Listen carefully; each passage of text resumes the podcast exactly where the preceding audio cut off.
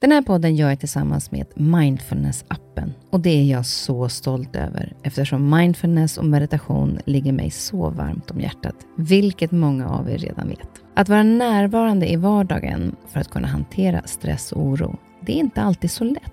Då kan man ha mindfulness-appen nära till hands för att hjälpa dig när du behöver. För mig kan det vara så till exempel när det gäller sömnen, att vissa dagar då har jag riktigt svårt att komma till ro. Framför allt när det är mycket med jobbet. Då brukar jag använda mindfulness-appen och avsluta dagen med en avslappningsövning för att sänka stressnivån. Det gör det så mycket lättare för mig att somna sen. Oavsett om du kämpar med sömnlöshet, stress eller bara behöver en stund för dig själv så har Mindfulness-appen verktygen för att hjälpa dig att slappna av och sova bättre. Appen är utformad för att passa in i din livsstil med korta övningar som passar även de hektiska schemana. Som lyssnare till Nyfiken på så får ni 40% rabatt på prenumerationen av Mindfulness-appen. Länk till erbjudandet ja, det hittar ni i poddens Instagram, kaspersen nyfikenpa. Eller så går ni in på themindfulnessapp.com kristin. Du lyssnar på en podd från Perfect Day. Veckans sommarspecial har jag valt att kalla Livsöden. Jag har plockat ut highlights från tre fantastiska gäster som berättar om delar av sin livshistoria där de mött utmaningar som de tagit sig igenom och hur de har hanterat det. Och hur deras liv blivit fyllt med glädje trots det de har varit med om eller är med om. Ni möter Niklas Rodborn som råkade ut för en bilolycka bara några veckor efter att hans flickvän dog. Niklas var då 19 år och bröt ryggen och blev förlamad från bröstryggen och ner. Han stod mellan att ta livet av sig eller leva. Han valde livet och har haft en fantastisk karriär som idrottsman med sina 22 år i landslaget i rullstolstennis. Ni får höra Emma Schultz som räddade sina sex barn ur sitt brinnande hus och fick 93 procents brännskador. Och avslutningsvis så möter vi Björn Nattiko Lindeblad som bara ett år efter vi spelade in podden dog i ALS. Tre fantastiska människor som delar med sig av sina berättelser för att kunna inspirera andra. Och vill ni lyssna på hela deras avsnitt så nämner jag var ni hittar dem i slutet av veckans avsnitt. Först ut är Niklas Rådbo.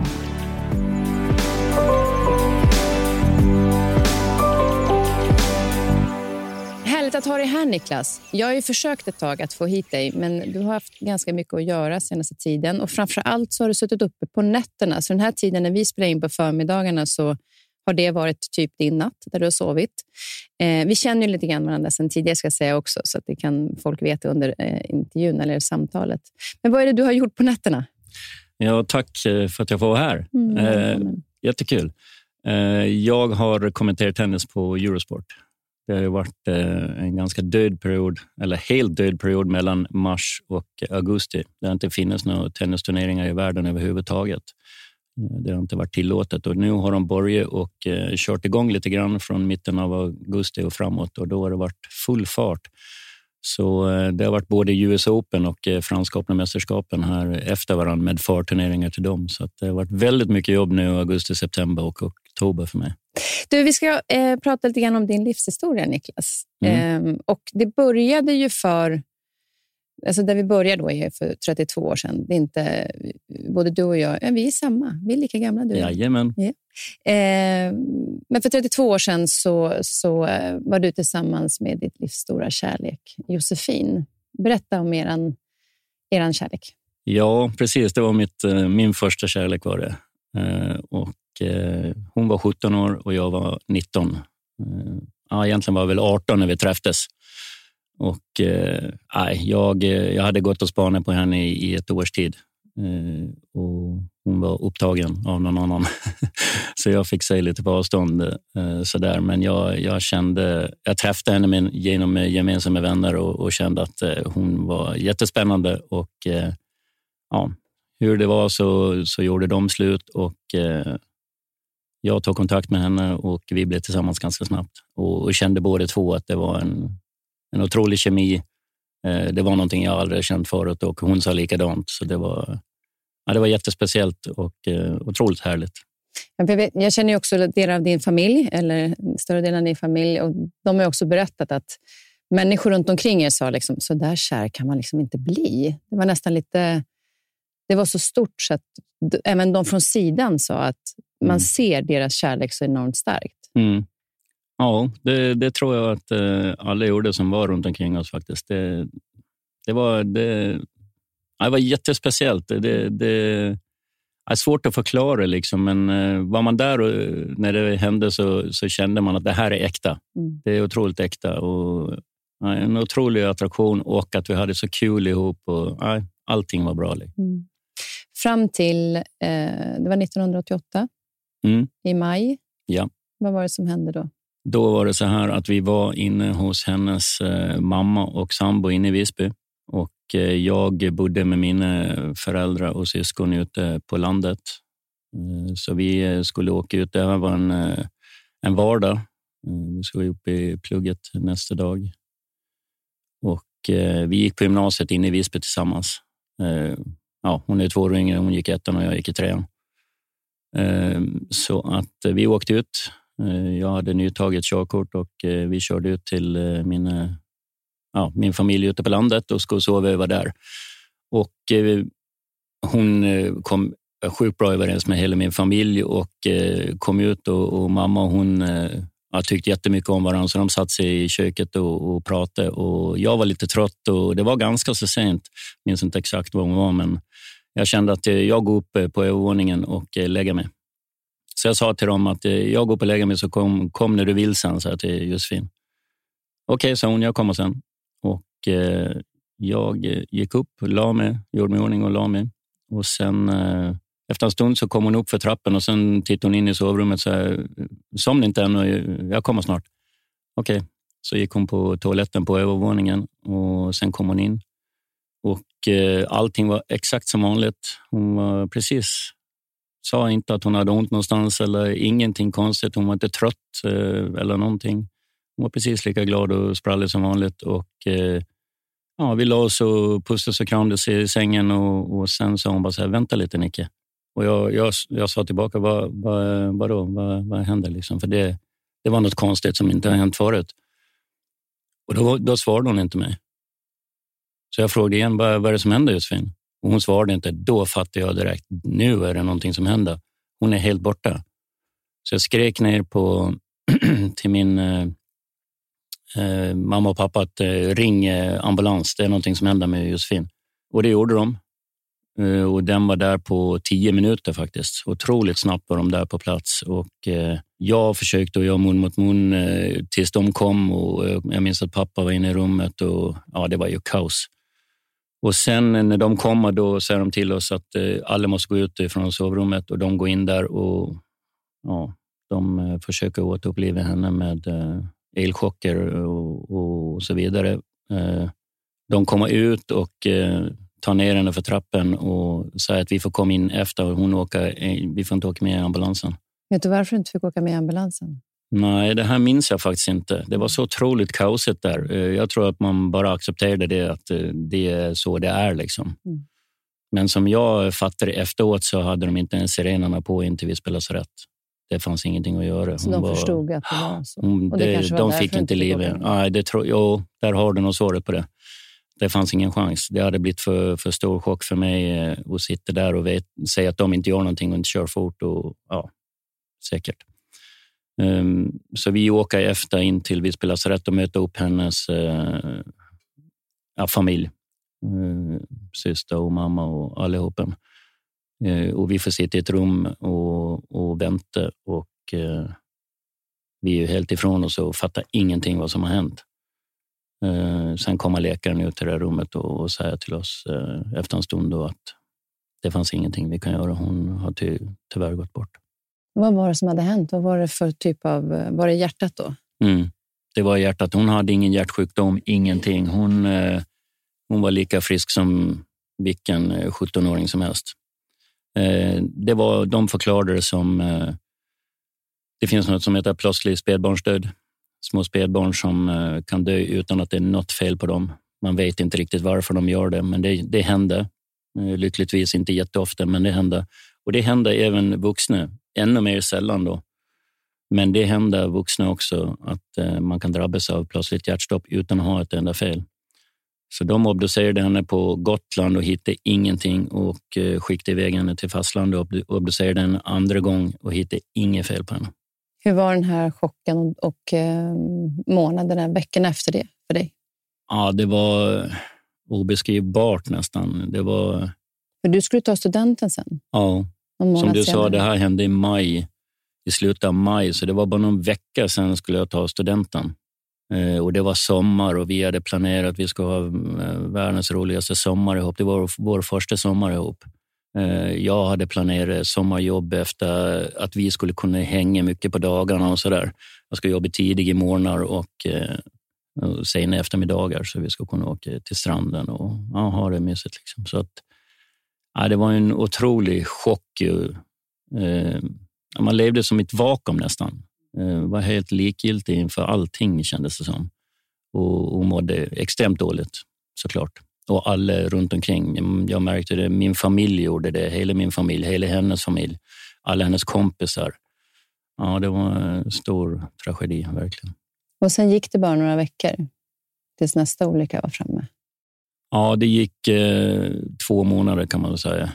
Eh, jag tog studenten där och eh, ja, man säger på kort från studenten, det, det, är ingen glad dag för mig. Det, det ska ju vara en eh, lyckodag, liksom, men det, man säger på mig att jag är helt tom i blicken när man, eh, när man ser bilderna där. att nej, Det finns inget liv i mig. Jag är 19 år och, och var lyckligast i världen för, för någon vecka sedan. Och, och helt plötsligt är man den, känner man sig som den mest olyckligaste människan på jordklotet jag tar studenten och ska inte fira med mina kompisar, säger jag. Men sen tänker jag så här att det här är en gång i livet man gör det, så jag åker med på flaket och, och är med dem. Och, ja, det blir ju inte som vanligt såklart.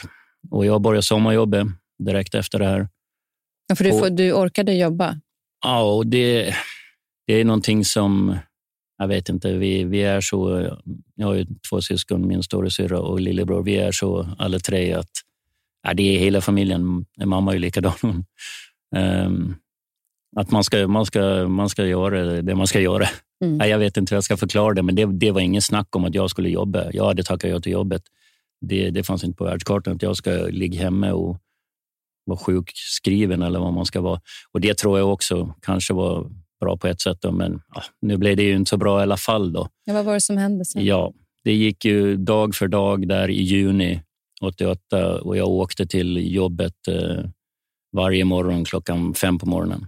Så en dag när jag satte mig i bilen där i mitten på juli, ganska exakt två månader efter hennes död, så eh, jag vet ju inte riktigt vad som hände, om jag somnar vid ratten eller om jag får en blackout eller vad det hände. Jag har liksom ingen minnesbild direkt i olycksskedet, men jag kommer av vägen i alla fall och eh, kör rätt eh, in i en telefonstolpe som klipps som en tändsticka och sen vidare in i ett träd där tar tvärstopp.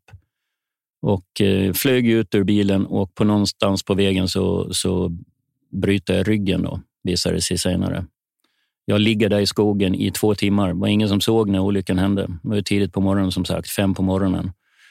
Eh, det var någon som, en gammal dam som hade hört att det small till hon öppnade dörren till sitt hus och, och tittade ut, såg ingenting. Min, min bil stod på andra sidan vägen in i skogen, så den syntes inte. Och eh, jag skrek inte. Jag låg framför bilen där och var till och från vid medvetande. Minns du vad du tänkte då? Ja, du just då minns jag inte att jag hade några smärtor faktiskt. Det jag tänkte det var så här att eh, jag försökte ta mig upp. Det kan man säga, kunde man säga i GZ också, men att jag inte fattade varför jag inte kom upp. Liksom. Men jag blev totalförlamad i benen eh, från sekund ett där. Så hon stängde dörren igen i alla fall och gick in och, och la sig och fortsatte och sov. Så det tog två timmar låg jag där med eh, nio, man har 18 revben. Jag hade brutit nio revben och ryggen hade gått av. Eh, låg jag i två timmar, så det är ju också ett under nästan att jag överlevde det på två timmar. För efter två timmar klockan sju på morgonen så kom det mm, två eh, vägarbetare och såg att det stod en bil inne i skogen och undrade vad, vad står en bil här för. Så gick de dit och så hittade de mig och ringde ambulans. Eh, att jag inte, det var ju som plockepinn inne i kroppen med alla revben som var av, att jag inte har eh, punkterat massa eh, vitala organ och, och få invändigt, det, det, tycker jag än idag är jättekonstigt. Och att det då var mitt i sommaren istället för mitt i vintern är också kanske en räddning. Då. Mm. För sen flögs du direkt då till Karolinska, va? Ja, jag, kom in på Visby lasarett och de eh, gick igenom och, insåg alla de här komplikationerna invändigt. Speciellt med den brutna ryggen. Då, att det är ju, det är ju någonting som händer lite, ja, som jag har förstått det, lite drygt 100 pers i, i Sverige om året. Så det är ju inte jättemånga på Gotland och, och lekarna där var inte så vana med, med det här. Det händer inte ofta. Så att de kände att eh, nej, det här får experter på Karolinska ta hand om. Så upp med helikopter samma dag. Den färden har jag inte ett minne av.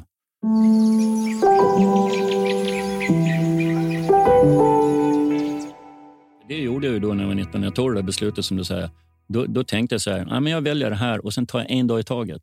Det är ju faktiskt också en här, eh, floskel eller klyscha eller vad man säger att man ska ta en dag i taget. Vissa tar en timme i taget när det är riktigt tungt. Liksom. Men en dag i taget i alla fall eh, tänkte jag att det ska jag ta och så får jag se vad som händer. Så jag inte ger upp för tidigt.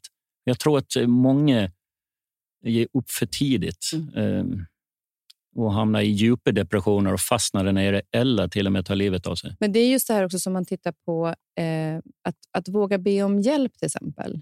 Eh, mm. Att du hade din familj Mm. Att även om valet låg hos dig så hade du människor runt omkring dig som kunde backa upp. Att Visst, det är ditt beslut inom dig att ta det här steget. Det mm. ligger ju hos dig. Det är ingen som kan ta det åt dig.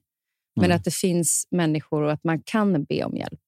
Ja, men precis. Det, det var ju också avgörande, känner jag, att min familj fanns där och, och mina vänner och allt sådär. Men det finns ju massor med människor som inte har familj och vänner omkring sig då blir det otroligt mycket tyngre såklart. Men, eh, men, det, men det som du säger, det kan finnas annan hjälp man kan söka. Eh, Precis, det är det jag tänker på. Vem kan man, vad kan man då hitta för hjälp? Att, att ändå känna att titta på. Det finns säkert, även om mm. man inte har familjen, så finns mm. det kanske någon annan som kan hjälpa en. Mm. Därför att man ropar ut att jag behöver hjälp. Mm. Jag vill välja mm. det här.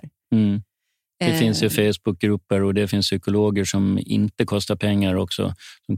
Det, det gick jag till någon. Jag, det har inte varit riktigt min grej och gått och prata faktiskt. Jag är otroligt öppen med min känsla och varit med min familj, så jag har testat det några gånger, men det har inte varit min grej. Men det, det är många andras grej att göra det. Och, och, jag vet att jag gick till en, jag bor nere vid Hornstull, där fanns det en som inte kostade några pengar, så du måste inte, du måste inte ha mycket pengar för att göra det faktiskt. Men jag tänker också på att för du hade ju då olyckan som, som eh, dig både mentalt och fysiskt såklart, för det påverkar en mentalt att hamna i en sån situation, men också som med kärleken. Det var ju två olika saker. Hur, hur kunde du hantera tanken kring kärleken efter att ha förlorat någon?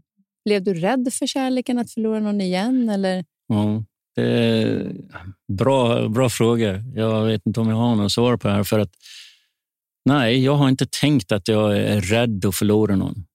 Jag är ju skadad någonstans av det, det är jag verkligen, för jag har ju inte, jag har inte varit kär sedan dess. Det, det är en gång jag har varit i mitt liv. Men jag tänker så här också, att det är, det är vissa personer som aldrig blir kära i hela sitt liv. Jag har i alla fall varit det en gång. Vissa blir det flera gånger. Men, och jag tror att jag kanske kan bli det en andra gång också. Men det är inte helt givet att jag blir det. Och det är så mycket kemi som ska stämma, att man ska springa på den personen i rätt tillfälle och så vidare. Men du måste också vara öppen för det. Så jag har ju hela tiden gått eh, under den här perioden då jag känt att eh, det skulle vara kul att träffa någon och, bli kär igen. Eh, det här med att jämföra någon med henne, det är ju, det är ju helt absurt. Det är, ju det är en tonårskärlek, liksom, så det gör jag ju inte. Däremot så var det rätt länge som jag jämförde känslan, det vi hade. Men det fick jag reda på tio år senare av någon intelligent person att den är ju helt unik för er två. Den kan jag inte nå med någon annan, så den måste jag också släppa.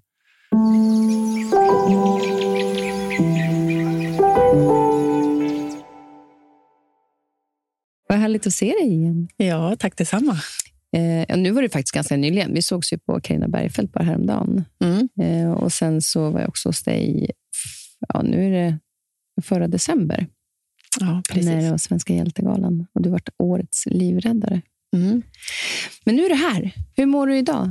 Nu är jag här. Ja, jag mår, jag mår väldigt bra utifrån vilka skador jag har och funktionsnedsättningar och vad man har gått igenom. Så ja, det är ofattbart att jag mår så bra som jag gör. Mm. Ja, man har jag har ju följt din resa på Instagram. Ja, Mm. Det är helt galet att du var tillbaka och sprang. Alltså började springa i våras. Då tänkte jag, men vänta nu. Vad är det för kraft i den där tjejen? ja, ja, vissa har sagt under min uppväxt att jag är för envis för mitt eget bästa. Men eh, Men det kanske var för ditt bästa. det här var för mitt bästa, det. Mm. absolut. Det har jag slitit hårt för.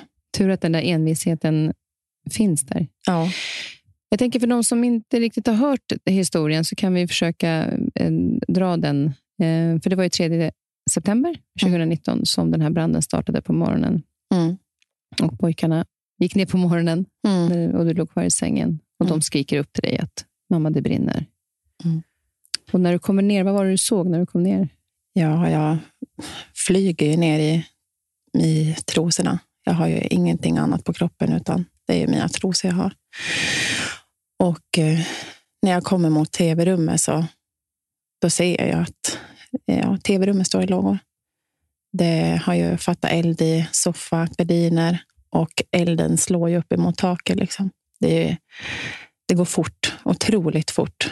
Eh, och det känns som att när elden har fått fäste i något riktigt och tagit, då, då ja, det är loppet i några sekunder som det förökas. Liksom.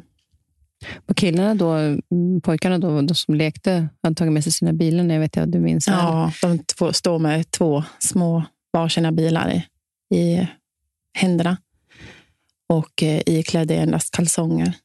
Eh, de är ju helt förskräckt. Står tyst. De är i chock. liksom. Står med sina små bilar och armarna hänger liksom. Och nästan som de står och gapar och tittar ungefär som att "Åh, vad är det som händer? Mm. Ja. Och sen öppnar du dörren för att du, skyddar dem. Du öppnar dörren för att släppa ut dem. Ja, alltså först får jag ju panik och tänker att ja, jag blir som, lika som pojkarna nästan själv först. Man står och man kan inte göra någonting. Man blir totalt chockad och förstenad. Men de sekunderna känns ju som en evighet. Men jag reder mig fort och tänker att det är för mycket för att släcka själv. Att eh, springa upp, hämta telefon som jag hade i sovrummet, det var inte ett tänkbart alternativ.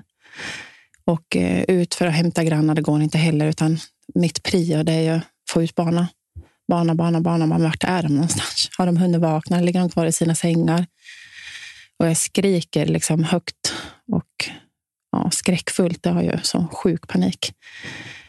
Så jag skriker att alla måste ut och nu det brinner. Liksom. Ut på balkongen. Är ni uppe? Ut på balkongen. Liksom. För barnen låg på övervåningen och så. Ja, De andra, de fyra. andra fyra. Mm. Det var jag, Albin och Olvi nere. Eh, samtidigt som jag står och skriker ja, desperat och hoppas på att de ska höra uppe så tänker jag att jag lär ju prata med grabbarna. Och de är ju små. De är ju jättesmå. Eh, så att jag hoppas att de ska förstå att det här är jättefarligt. Ni måste ut ur huset och ni får inte, absolut inte gå in igen. Så att jag tar ju grabbarna i armarna och rycker tag i dem liksom och ska föra dem mot ytterdörren. Men i samma veva som jag bara, jag hinner inte ens öppna dörren utan bara av att jag häver ner handtaget så smiter det ju in syre utifrån. Och eh, det blir ju som en explosion. Och tack vare den smällen, det blir som ett sug i huset. Eh, ett, ja, det är sån jäkla smäll så att man tror att hela huset ska sprängas. Och tack vare att jag hör det där suget så tänker jag att nu exploderar det. Automatiskt så då tar jag grabbarna under mig och kastar mig över dem. Då. Och det är ju tur, för sen kommer det som ett eldklot. Som, det sprider ju sig i en enorm fart. Det är skorna från, jag minns smällen att det blir som att skorna från skohyllan flyger iväg och det blir en jäkla kraft i huset.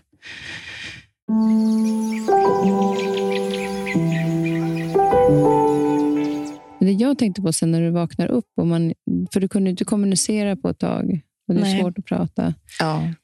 att man får så mycket tid med sina egna tankar. Mm. Och den enda du kan prata med är egentligen dig själv. Ja. Vad skedde under den perioden när man ligger så där? Ja, alltså i min bubbla så har jag ju varit så mycket tankar kring barna. Det är ju de som har hållit mig vid liv den här tiden. Eh, och ja, alltså tankarna i början, då var jag ju så fruktansvärt rädd. Jag kunde liksom inte lita på någon. Inte min, mina närmsta anhöriga, inte sjukvårdspersonal, ingen. Utan jag var så fruktansvärt rädd att jag hade förlorat någon. Man blir väldigt djup i sig själv.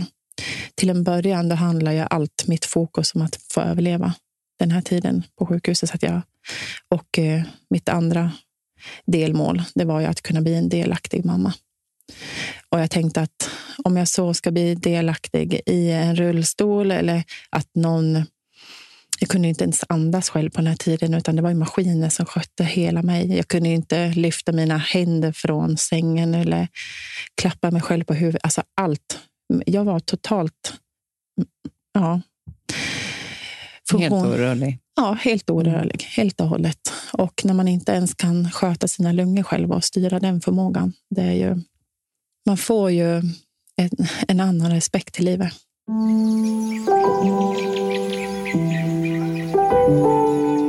Men det finns också den här på sjukhuset när det blir så mycket tid. Mm. Eh, för du spenderade ju väldigt lång tid där. Så också möten som kanske inte hade blivit... Jag tänker på din pappa till exempel som satt och ja, pratade med dig. Det var väldigt fint och starkt. Alltså, I och med efter min mamma och pappas separation när jag var liten så eh, det var ju då Eh, min mamma träffade en man som inte var eh, den bästa. Och eh, det blev ju då att jag eh, drog mig undan ifrån pappa. Jag berättade inte för någon, utan ehm, jag ville liksom inte lämna min mammas sida då, utan jag var för rädd för det. Så att eh, min och pappas relation gleds ju åt sidan. Och eh, det är liksom mycket som vi båda vill ha sagt, kanske till varandra, som vi inte har gjort. Och eh, en stund eh, i mitt absolut kritiska läge så trodde ju pappa också att det finns så mycket som jag vill säga till mitt barn som jag inte kan säga. Kanske inte får säga. Alltså, varför har inte jag sagt någonting tidigare? Mm. Så det var ju sen eh, när jag blev så pass med och var vaken och jag hade fått talventil och lärt mig tala genom tracken i halsen. Då fick vi fina samtal. Och jag upplevde ju att man, jag låg ju ja, som ett spädbarn, fast att jag nyss hade fyllt 30 år. Och där och då så blev ju pappas trygghet som när man, det var som att spola tillbaka tiden från när man var liten och kröp upp i hans famn. Mm. Samma känsla fick jag av att han satt vid min säng. Men fina möten som, som blir ändå när, när, under en sån ja tråkig situation, för man ja, vill inte vara jo, där. Nej. Men att ni ändå fångade den tiden att mm. det skedde ändå sådana saker. Ja, och jag är otroligt delaktig, både han och hans fru. Mm. Alla i min familj, alla på barnens pappas sida. Alltså, de är hela min släkt och barnens pappas släkt. Alla har ju varit enormt guld värd. när fick du träffa barnen första gången? Hur lång tid hade det gått då innan olyckan? Efter olyckan? En och en halv månad gick det. Och ehm, ja, det var ju, ja, kära någon. Jag hade ju gråtit så mycket och jag hade drömt fruktansvärda drömmar och hallucinerat. Man ligger ju neddrogad på mediciner för att överleva. Det är ju, jag tror det var tolv pumpar som skötte alltså medicinering och det var ju respirator och alltså jag var ju uppkopplad och hade ju inte överlevt en sekund utan det här. Mm. Och eh, att då få invänta det här mötet och få se när de kommer in genom slussen in till mitt rum. Det är ju, man vill ju bara hoppa ur sängen och kasta sig över mm. dem och krama och pussa och säga älskar er, älskar er, älskar er. Mm. Tack för att ni finns. Liksom. Men eh, Ja, jag kunde inte röra med en tum mm. fortfarande då, utan jag kunde ju styra huvudet och jag hade lärt mig att prata lite genom talventilen och jag lät ju mer. Alltså, det var ju lite obehagligt för de minsta barnen framför allt att mamma ligger som en mumie i en säng. Tyckte de att det var lite läskigt? Mm, ja, mm. det var nog. Ja, såklart. Alltså, vem är beredd att se sin mamma i det där skicket? Vi föräldrar är ju våra barns största trygghet i livet. Mm. Och där, det är som att den tryggheten går förlorad på något vis. Så det var ju ett enormt starkt möte. Jag var så fruktansvärt nervös inför den här. Och förväntansfull och nervös. Mm. Men jag var nog mest rädd för att de skulle behöva känna sorg över hur sanningen var. Liksom. Att få se mig i det där skicket. Men, men de eh, vågade prata, ställde ja. frågor eller såg de bara Ja, nej, de överöste med kärlek. Mm. Sa hur mycket de älskade mig. När kommer du hem? När får du komma hem? jag bara kände så här. Och då var jag lite så här att ja, men snart. Jag tror det. Snart, hoppas jag. Då, kom, och då, var det och då kunde jag inte ens lyfta min hand uppifrån sängen. Utan, men jag, i mitt huvud så var det snart ska jag komma hem. Banne mig att jag ska hem. Det kan jag lova er. Och det hade, läkaren hade väl sagt att du fick räkna med att vara där minst ett år. Minst ett år. Mm. Men, men inte när man är hemma. Nej, Nej men alltså det är ju... Alltså den där stunden när barnen kom in, så det blev ju min vändpunkt. Mm. Psykiskt också. Det blev att, det? Ja. Mm. Då visste jag att nu vill jag inte kväva min kudde mer. Nu vill jag inte att ni söver ner mig helst mer. Men jag, det visste jag att det kommer de ju behöva. Men tidigare hade jag nästan velat att de skulle stänga av maskinerna. För att då visste jag inte ens... Jag kunde inte lita på någon att jag hade alla barnen kvar.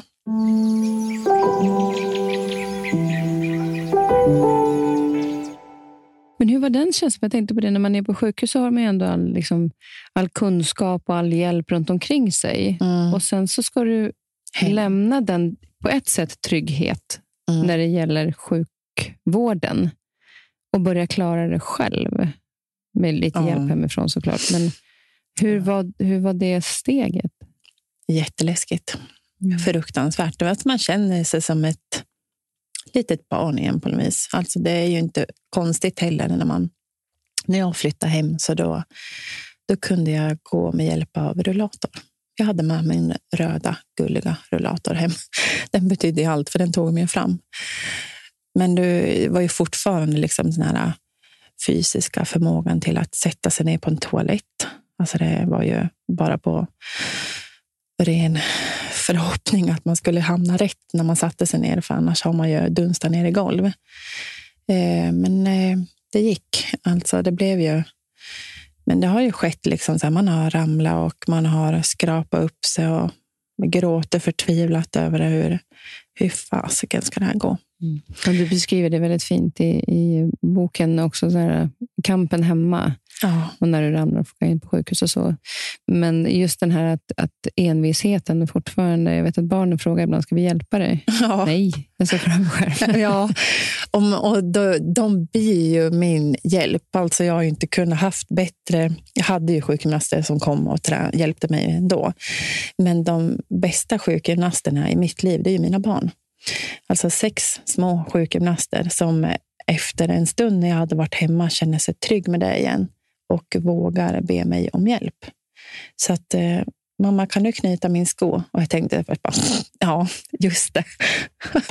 ja, då frågar du rätt, men jag sa det ju inte, utan ja, det är klart jag kan. Liksom. Det kanske tar lite tid. Men jag... Ja, uh-huh men jag kommer ihåg liksom att det var ju bara att klamra sig fast i väggen och liksom försiktigt börja säga och det gjorde så jäkla ont i, liksom så här, i benen, huden, knäna, allt. Men jag stoppade en kudde under mina knän och så satte jag knäna ner och så då fick jag liksom knyta fötterna, eller skorna. Sen sprang de ut och så ja, då skulle jag upp igen.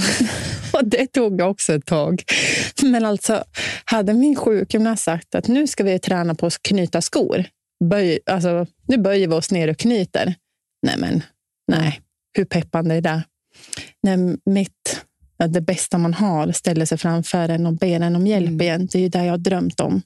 Att kunna få vara delaktig på det sättet igen.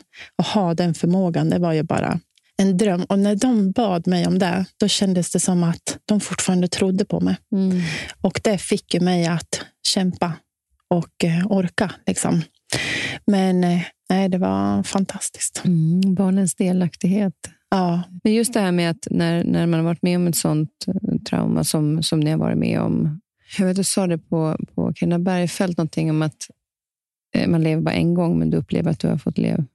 Att det här är ett nytt liv. Att, det, ja. att, du, att leva... Vad var det du sa? jag vill lära mina barn att leva efter man har överlevt. Mm. Eh, och Det kanske ligger också till grunden för att du vill leva, också för att du Mm. har överlevt. Så kommer det ju väldigt mycket med det. Ja. Och eh, Nu lever ni inte ihop längre, du och din sambo. För det var ju trassligt redan innan. Ja. Men vad är det som gör, tror du, att... För jag upplever att man många gånger hör om någon som till exempel har råkat ut för cancer eller någon annan Mm. sjukdom eller en olycka. Att det först liksom, då tar man tag i livet och Mm. inte gör det innan. Vad tror Mm. du är skillnaden? Varför, varför till exempel gjorde inte du det innan, tänker du? Ja, alltså, men det sa jag ju tidigare också, just att man känner att man alltid har varit närvarande. Och, men jag har ju också förstått den här stunden att, ja men till exempel som liten, att man jag åsidosatte, jag saknar min pappa, jag ville ju åka till han, men att jag åsidosätter mig själv och mina känslor för att eh, rädslan för någon annans mående. Mående. Ja, och det har jag varit väldigt duktig på se- sen jag var barn. Att åsidosatt mitt eget mående för alla andra ska må bra. Och jag har aldrig varit eh, rädd för att liksom vara den jag är. Utan jag är jag och jag är ingen mer än någon annan. Men eh, jag förstod liksom att ja, men vi har bara ett liv. Men i mitt fall så kändes det som att jag fick två. Mm. Och eh, nu måste jag väl ta det här livet då, som jag har fått till att leva för mitt eget mående också. Och i vissa fall så kan ju att sätta sitt eget mående framför andra, såra andra. Och det är det jag har varit rädd för ända sedan jag var barn. Att göra, jag vill, det vill jag inte än idag. Jag vill inte göra någon ledsen. Jag hatar att se andra människor ledsen. Jag vill helst vara alla till lags, men det går ju inte jämt. Ja, och det gör det ju inte. Och det, även om det inte var bra i relationen då innan så är det ju ännu tuffare kanske då att komma tillbaka till en relation som inte var på det sättet som man känslomässigt där man Mm. vill vara. Nej, utan det mer blev ju som en så. bästa kompis. Kanske, Ja, precis. En bra, ja, men alltså föräldraskapet. kompis. Mm. det finns ju alltid där. Och det är ju det är någonting som man knyter samman. Som man, det tar man ju aldrig isär. Men förälskelsen i det bandet kan ju försvinna. Mm. Och det eh, hade det ju gjort före branden också. Eh, men det blev så uppenbart när jag kom hem. Vi har bott ifrån varann. Det var ju också en hjärtesorg att inse att vi har vuxit åt olika håll och vi är ju inte, mena, vi är inte rätt för varandra längre. Den där kärleken man behöver, som jag förstod efter den här olyckan, är så sjukt viktig för oss människor. Att få kärlek och att ge kärlek. Det här äkta, det, det måste finnas för att man ska kunna ha det bra tillsammans.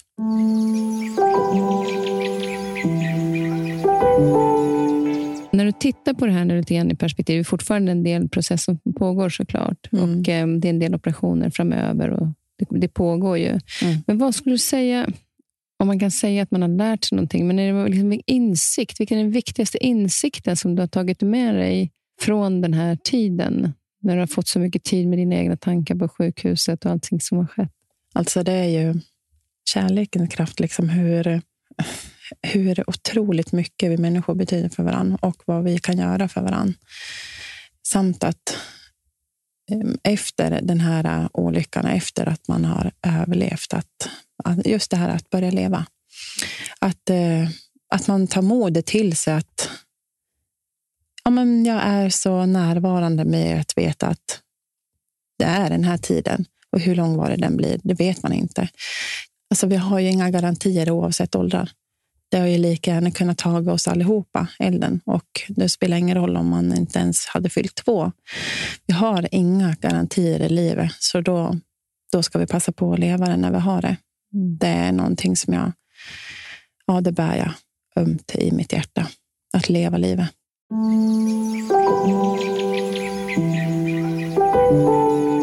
Så vi kan ju väl köra igång, va? Du känner dig redo? Jag är så redo jag blir. Vad bra. Jag, har precis ätit frukost så jag fixar nog det. Mm. Mm. Jag har varit uppe sedan tre, så det är bra att du har fått i dig någonting. Jag vaknade fem idag, vilket jag aldrig brukar göra. Så tänkte jag så här, undrar om det är för att jag ska träffa Björn, för att jag är så längtat så länge. Ja, men det är väl en trevlig tolkning av det hela. Ja, Eller så är det bara min eh, dåliga nattsömn som har smittat dig på avstånd. det tror jag inte. Varmt välkommen till min podd Nyfiken på Björn Nattiko Lindeblad. Det är jättekul att få vara med. Jag är så fantastiskt glad att ha med dig. Jag vet inte, men du, du och din röst och det du står för ger mig någon form av ro. Vad härligt att höra. Vilken, eh, vilken fin roll att få ha. Ja, det är väldigt, eh, väldigt behagligt. Jag kommer att komma tillbaka till det med att jag kommer liksom referera väldigt mycket till din fantastiska bok som jag både har läst och lyssnat till. Ja, men vad kul. Ja, den är och vet du vad? Du, vi har mer familjekarma än vad du vet. Jaså? Våra mammor hängde. Nej, du skojar?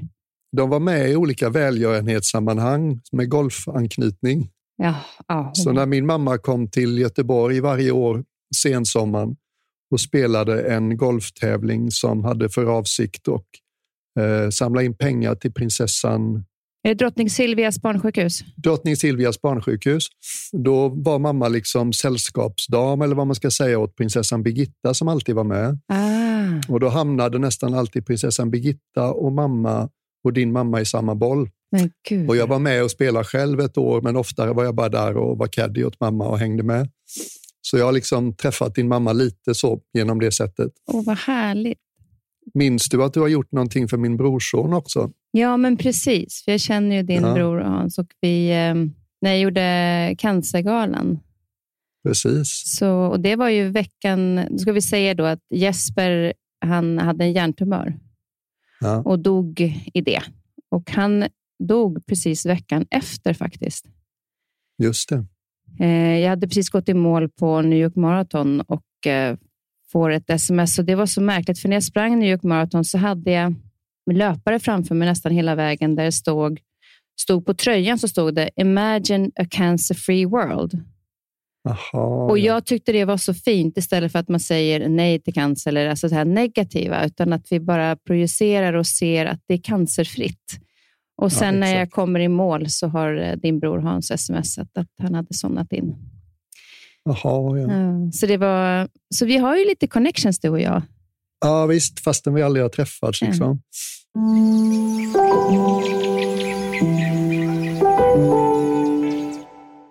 Och Han sa väl också det här, det var ju han som gav er mantrat att jag kan ha fel, Ja, eh, visst, som också är precis. bokens titel. Varför har det betytt så mycket för dig? Ja, bara för de som lyssnar som inte känner till var det kommer ifrån så var det just en sån här hela natten-meditation som vi hade nymåne, fullmåne, stigande och fallande halvmåne, så en gång i veckan ungefär. Och då började han en natt, det är ju rätt högtidligt, det vet vi, midnatt. Vi har redan mediterat och sjungit i fem timmar tillsammans. Och så sa han ikväll ska ni få ett magiskt mantra och byborna var förvånade för att vår tradition tenderade att avfärda allt som luktar mystik och magi och sådär. Eh, och så sa han nästa gång som det liksom blåser upp till en konflikt med någon på din inre horisont, så repetera det här mantrat tre gånger för dig själv så ska du se att din konflikt liksom löses upp. Och så sa han det då på thailändska, liksom, Rao Archapit Godai, Rao Archapit Godai, Rao Archapit Godai. Och på engelska kan det översättas till I may be wrong, I may be wrong, I may be wrong. Och eh, det var liksom vackert, tänkvärt, lätt att komma ihåg och kom från en människa som jag hade en eh, närmast gränslös tillit till, välgrundad liksom, och har levt med honom i flera år. Och det finns många nivåer av den. Dels på ett direkt socialt, psykologiskt plan så vet vi ju alla hur gott det är att tala med någon, samtala med någon som minns just det, att jag kan ha fel. Man blir naturligt öppen, ödmjuk, man förvärvar förmågan att ta in alternativa beskrivningar av verkligheten som skiljer sig från ens egna. Man har lätt att lära sig av just det skälet, för man kan ta in liksom nya perspektiv. Och sen på ett lite djupare plan, du kan säkert tänka dig, jag vet ju att du själv mediterar, du vet så mycket av meditation handlar ju om att släppa taget om tankar som pockar på vår uppmärksamhet och tar iväg oss från det vi egentligen tänkt ägna oss åt när vi mediterar. Så meditation är ett väldigt handfast sätt att dagligen vänja sig vid och lära sig om perspektivet jag kan ha fel. Och på ett djupare plan så kan man säga att Buddhas största insikt, upptäckt, det var egentligen vet du vad, det här är lite jobbigt att höra, men det är inte så mycket världen där ute som gör ditt liv svårt. Det är inte de orimliga politikerna eller det dåliga vintervädret eller att du inte ser ut som du skulle vilja i spegeln eller att du vet, någon närstående inte behandlar dig som du skulle vilja. Det är inte det som i sista analysen skapar vårt psykologiska lidande, utan det som gör det onödigt jobbigt att vara du och jag, det är att vi tror på tankar som inte är sanna och som ibland får oss att må dåligt. Och just av det skälet är det så djupt transformerande att hitta ett lite mera humoristiskt, prestigelöst, ledigt liksom sätt att förhålla sig till sina egna tankar. Jag förlorade ju mamma på våren och du din pappa på sommaren 2018. Ja, eh, och den sorgen är ju någonting som ja, man har ju svårt att förstå vad den innebär innan man liksom riktigt upplever den. Jag kan liksom gå så långt som att säga att sorg är vackert. Jag, jag vet att jag är med dig där. Jag har liksom aldrig sagt det förut och jag kan inte riktigt klä det i ord just nu, men min, min gut reaction är sorg är en vacker del av människan. Och det, Jag älskar att du säger det, för jag hade... Eh, mamma sa alltid att längtan och saknad är grundad i stark kärlek, för annars hade du aldrig känt det. Exakt. Och det känner jag samma sak med sorgen när mamma gick bort. Att jag, det jag snabbt gick in i var att jag kan inte förändra det som har hänt. Vad jag än gör så får jag aldrig tillbaka henne fysiskt. Men jag, och Hon sa också att gråt Kristin när man var arg och ledsen och ligg gärna på golvet och gråt ut, men res dig sen mm. för du har livet här. Och För Exakt. mig har sorgen på något sätt varit ljus, fast den är lika stor ändå som allting annat i sorgen. Men jag har valt att se kärleken som gör att jag känner stark sorg. Är du med jag tänker? Oh ja. Har du aldrig älskat så kan du aldrig sakna. Mm. Mm. Men hur hanterade du din sorg när, med pappa? Jag, eh, du vet, det finns ju kulturer. Jag tror till exempel i persisk kultur så på begravningarna så alltså hyr man in gråterskor. Liksom. man kör fulla spjäll på sorg. Och någon, jag kan älska det. Jag, liksom, jag ska inte säga att jag gottade mig, men eh, vi fick ju ett datum. Min pappa fick KOL på grund av livslång rökning. Så att han visste ju själv liksom att det här är inget jag kan skylla på någon annan. Och Han visste också att han ville inte bli en långvårdspatient, för han kände att jag kommer inte vara en bra långvårdspatient. Så han valde att be oss att hjälpa honom att få åka till Schweiz och sätta punkt innan han blev för dålig. Så liksom, Det blir ju så konstigt, så en månad innan pappa dog så visste vi vilken dag han skulle dö. Och eh, jag satt ofta tidigt på morgnarna med mina tidiga morgonvanor och riggade allting inför Schweiz. Och sen hjälptes vi åt också att göra spellistor. Mina bröder mer än jag gjorde spellistor med pappas favoritmusik som vi skulle spela på rummet i Schweiz när vi skulle ta farväl en sista gång. Så liksom jag kunde sitta och rodda med hotell och flygbiljetter och dokument för stiftelsen i Schweiz. Och sen tog jag en liten paus. Okej, okay, nu kör vi två, tre låtar. Och sen var det liksom Evert Taube och säckpipor i tio minuter. Och jag bara sitter och hulkar och jag är bekväm med det, jag tror på det, jag vet att det funkar. Och sen så, du vet, ofta upplever jag att ju mer reservationslöst jag släpper fram gråten, ju djupare blir den och också ju snabbare går den över. Så ofta var det så där att jag satt och verkligen grät djupt i fem, tio minuter och sen tog det ganska tvärt och tydligt slut. Liksom, Jaha, nu var jag tydligen färdig för idag. Och så snyter jag mig och torkar mig och så återgår jag till flygbiljetter och hotellbokningar och dokument till stiftelsen. Sådär. Ehm, I mitt liv nu så är det lite annorlunda för nu kan det falla på mig lite när och hur som helst. Ehm, då är det i viss mån en omsorg om andra. Det är någonting man upptäcker när man får en dödsdom av läkarna, liksom att det är inte bara sig själv man har att tänka på, utan man har sina nära omkring sig som också förstås är djupt påverkade av det. Det blir sorgen annorlunda då? Alltså den blir hänsynstagande på ett annat vis. Eh, Elisabeth och jag, min fru, vi är bägge två bekväma med sorg så att det har funnits många tillfällen liksom när vi har gråtit i varandras armar. Men det har också funnits mer än ett par tillfällen när jag har tänkt okej, okay, det har varit rätt mycket sorg sista tiden. Just nu har vi det bra. Den här sorgen sätter vi på pausknapp. Jag vill inte låta den liksom fylla upp vårt gemensamma space just här och nu idag. Och ibland så tar jag den nästa morgon när jag har mina timmar innan Elisabeth vaknar. Nästan alla låtarna på min, eh, mitt senaste sommarprat kan få mig att gråta. Mm. För de påminner mig om Elisabeth eller min pappa eller någonting som är viktigt för mig. Så ofta har musik haft en ganska sådär trigger, triggerroll till min sorg. Och sen så en annan sak som gör det fint med sorg, om jag får fortsätta lite ja, till, så är det du vet, när jag kom hem från munklivet så var jag ensam och förvirrad och så småningom deprimerad. Det är 12 år sedan nu. Och jag lärde mig att fildela, så jag liksom tankade hem Hollywoodfilmer som jag hade missat under 17 år som munk. Och såg säkert en eller två om dagen liksom, i över ett år. Och så lade jag märke till när tårarna föll.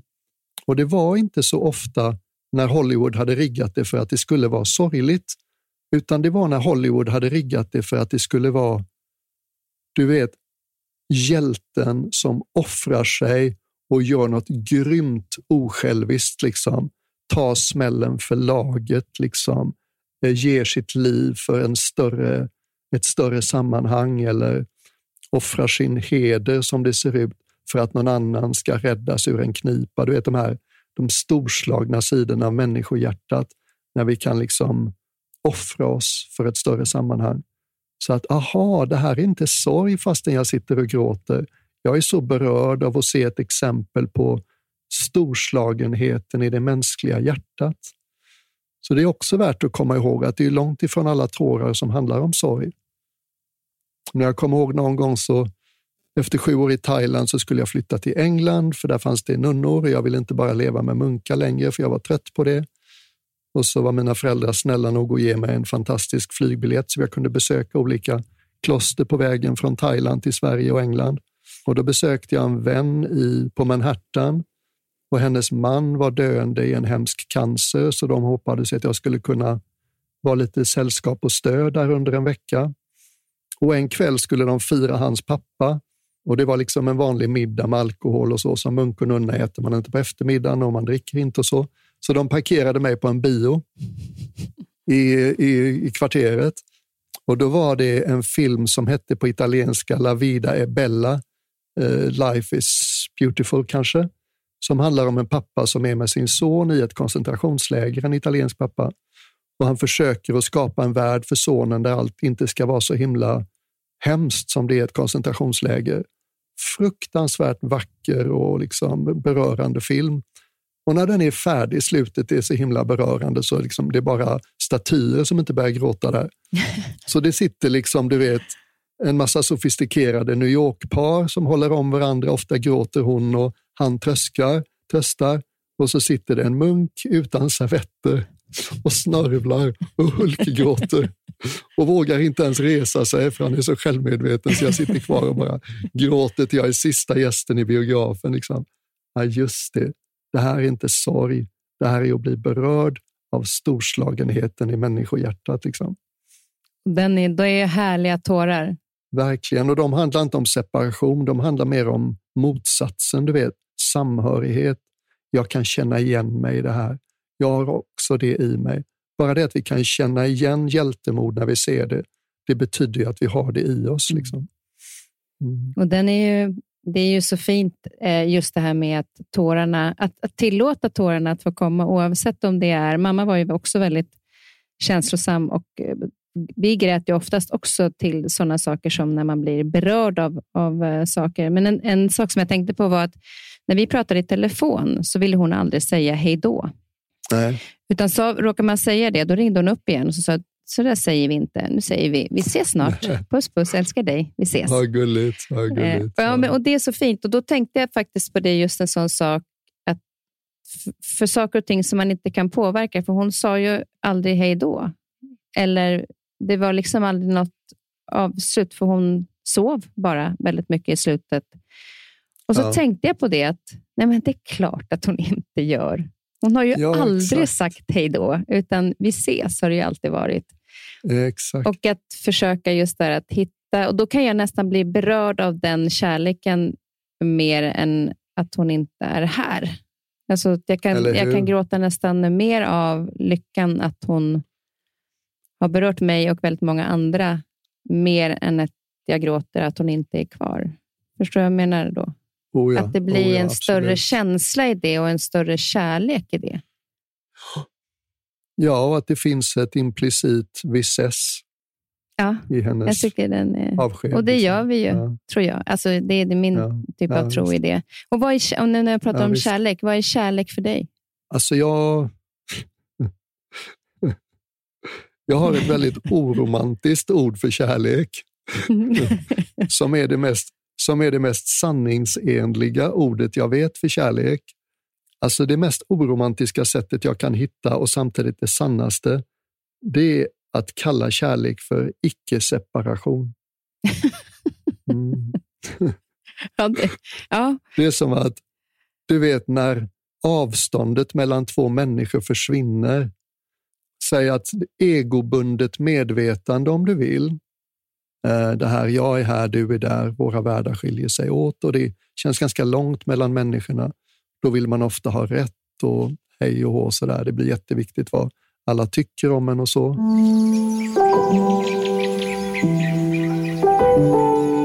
jag fick ju en hel del frågor från mina lyssnare, eller våra, mina följare ska jag säga, på Instagram. Ehm, Ja. Och några av dem har jag blandat in redan i, ehm, i samtalet. Men här är en som, som undrar eh, vad du längtar efter. Oh. Det här kan bli svårt. Jag längtar efter att få promenera.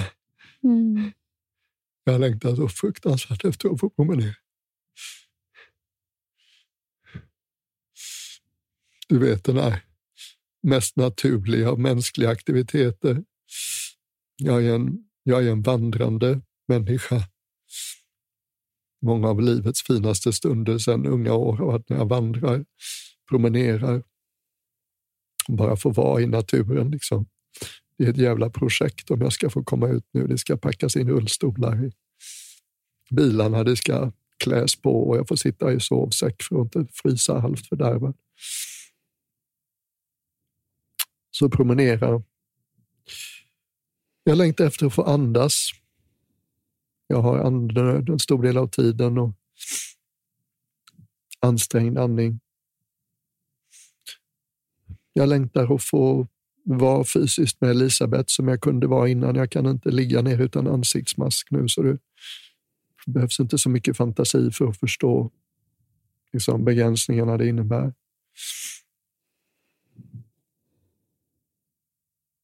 Jag kan längta efter att bara få åka iväg åt... Det liksom... Det låter ju hur löjligt som helst, men bara självständigheten i att få gå ut, sätta mig i bilen, åka iväg och tvätta den och handla lite till kvällen. Liksom. Så väldigt...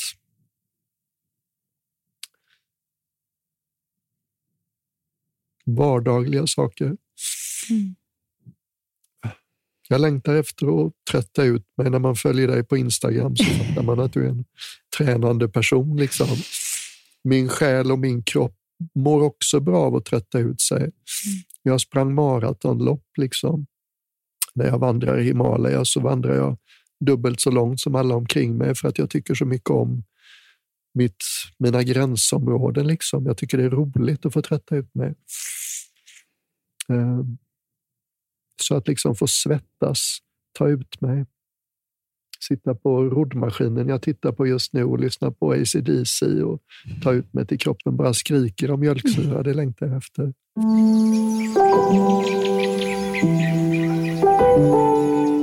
Jag är så eh, tacksam för att vi tog den här tiden, att du eh, orkade. Och Jag vet att du har varit uppe super, super tidigt i morse. Eh, men jag är också glad att vi kunde dela det här samtalet med lyssnarna. Jätteglad jag med. Så du märker ju att jag gör det rätt svårt för dig att sluta. Liksom. Ja. Kommer komma från mig. jag vill ju inte sluta heller. Det här blir lite extra långt eh, eh, samtal, en extra lång podd, men det är det värt när jag får samtala med dig. Jag vet inte när vi kan samtala igen eller om det kommer att göra det.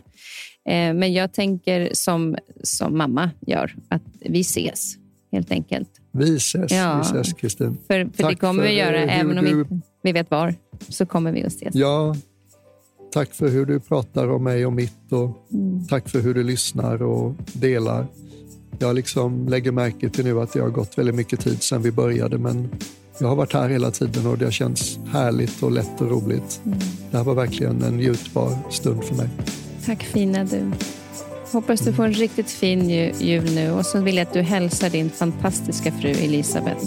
Ja, såklart. Mm. Och Bosse hälsade också, ja, mannen som har gjort det tekniskt möjligt för ja, oss. Tack Bosse, för nu har vi suttit här digitalt och pratat. Tusen, tusen tack och ha en riktigt fin jul. Stor kram skickar jag digitalt till dig här nu. Merry, Merry Buddhamas. Merry Buddhamas. Vill ni lyssna på hela avsnittet så är Niklas Rodborn avsnitt 9, Emma Scholz avsnitt 73 och Björn Nattiko avsnitt 17. Nästa vecka möter vi tre välkända personer som bjuder på en hel del skratt. Ja, det är Pernilla Wahlgren och Kristina Skolin, Petra Mede och Farao Groth. Ja, de är otroligt härliga och som sagt, det blir mycket skratt. Så missa inte nästa veckas avsnitt, för då blir det glatt. Den här podcasten är producerad av Perfect Day Media.